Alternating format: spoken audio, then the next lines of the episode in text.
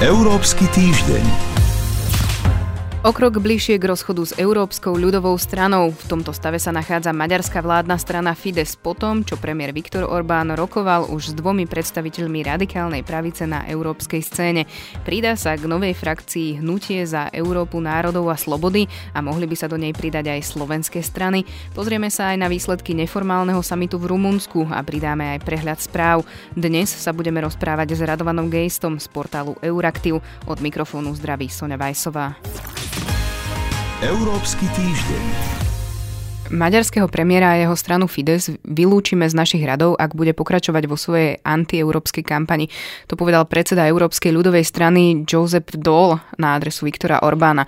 Ten sa totiž v posledných týždňoch aktívne stretáva s predstaviteľmi populistických strán, najskôr s lídrom ligy, vicepremiérom Mateom Salvinim a tento týždeň aj s Heinzom Kristianom Štrachem z rakúskej vládnej strany Slobodných. Na tému sa teraz pozrieme s Radovanom Gejstom z portálu Euraktiv. Vítajte v štúdiu. Dobrý deň. Pred pár týždňami sme sa spolu rozprávali o tom, či by premiér Viktor Orbán mohol mať záujem o odchod z Európskej strany ľudovcov. Je už k tomu bližšie? Samozrejme, je k tomu bližšie a tým, že mu nakoniec iba suspendovali členstvo, tak v konečnom dôsledku Viktor Orbán získal presne to, čo chcel. Na jednej strane stále môže povedať, že formálne spolupracuje alebo je členom najsilnejšej politickej rodiny v Európe. Na strane druhej sa nemusí cítiť viazaný ničím a dnes vieme, že stiahol aj podporu špicen kandidátovi, to znamená hlavnému kandidátovi ľudovcov na post predsedu Európskej komisie. Myslím si, že je jednoznačne na trajektórii preč z EPP. Tie volania potom, aby EPP začala spolupracovať s krajinou pravicou po voľbách, sú podľa mňa iba takým retorickým ťahom, propagandistickým ťahom. V skutočnosti vie, že sa to nestane a, a hľadá najlepší spôsob, ako odísť z EPP, tak aby získal čo najviac politicky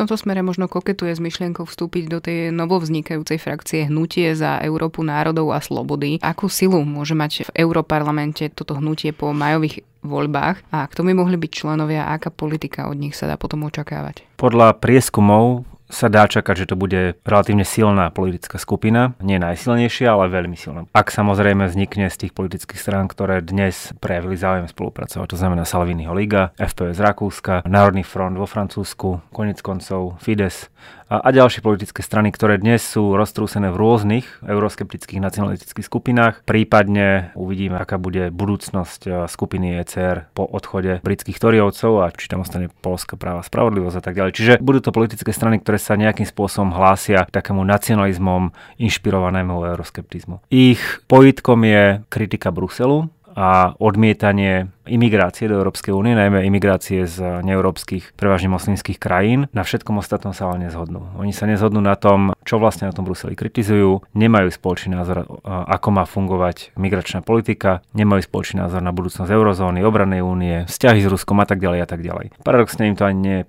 potrebné, pretože oni sa reálne neuchádzajú o moc, to, čo sa snažia urobiť a, a čo sa budú snažiť robiť v parlamente je čo najviac blokovať jeho fungovanie, tak aby v konečnom dôsledku sa stalo to, čo žiadajú a to je presunutie kompetencií z Európskej únie na, na národné štáty. Väčšina z nich nehovorí o vystúpení ich krajiny z EÚ, ale hovorí o posilnení štátov v rozhodovaní, oslabení Európskeho parlamentu. Ešte sa vrátim k tej otázke, že kto by mohol byť e, členom toho nového hnutia hmm. za Európu národov a slobody. Na budúci týždeň v pondelok by sa mali zísť v Bratislave zástupcovia európskych nacionalistických a protiimigračných strán, vrátane teda predsedničky francúzského krajine pravicového národného združenia, to je bývalý Národný front hmm. Marine Le Penovej. Mala mala by tam byť aj účasť teda slovenského opozičného hnutia Sme rodina Boris Kolár, čiže mohli by sa do tohto vznikajúceho zoskupenia pridať aj slovenské strany, či už teda Sme rodina alebo možno aj iné? Sme rodina sa hlási k tomuto hnutiu a pravdepodobne tam bude fungovať rovnaké pravidlo ako pri iných politických rodinách. Ak by sa chcela stať členom hnutia iná politická strana zo Slovenska, tak tá, ktorá už je členom, má právo veta, čo de facto umožní hnutiu Borisa Kolára kontrolovať, kto zo Slovenska tam bude. Zatiaľ zo strany LSNS nebol prejavený nejaký záujem alebo aktívny záujem byť súčasťou akejkoľvek politickej rodiny. Teraz ste hovorili, že LSNS by možno nevstúpila do tejto frakcie. Ano. Môže sa stať, že nejaká strana, hociaká,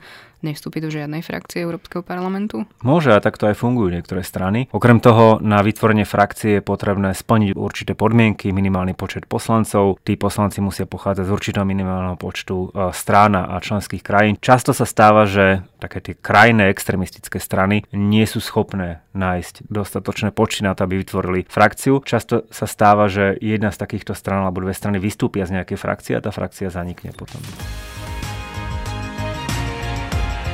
Európsky týždeň.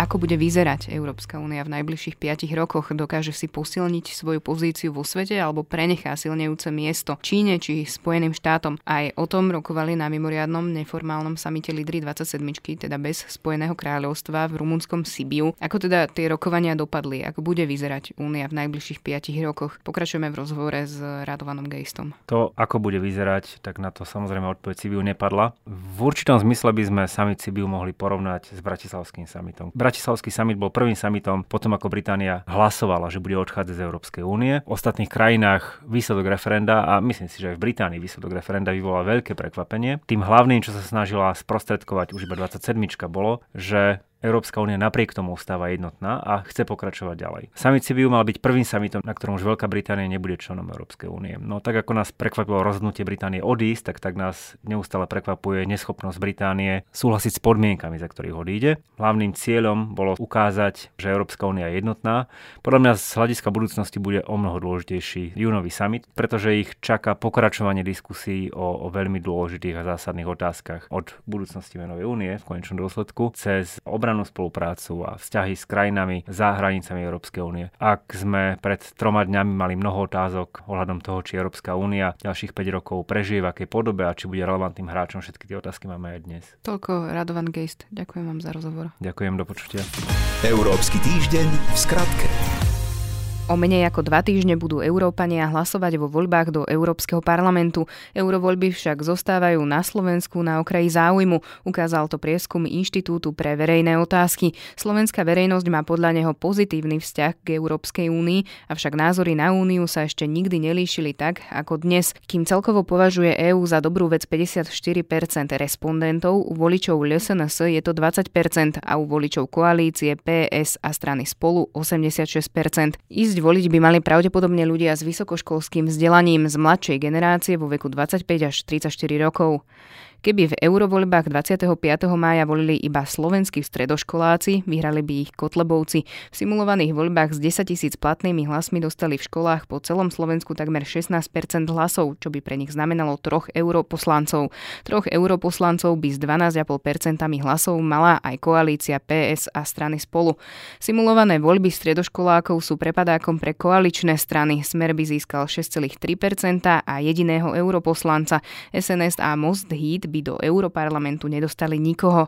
Voľby robila kancelária Európskeho parlamentu v spolupráci so Združením pre stredoškolákov na začiatku mája v 204 stredných školách a na dvoch vysokých.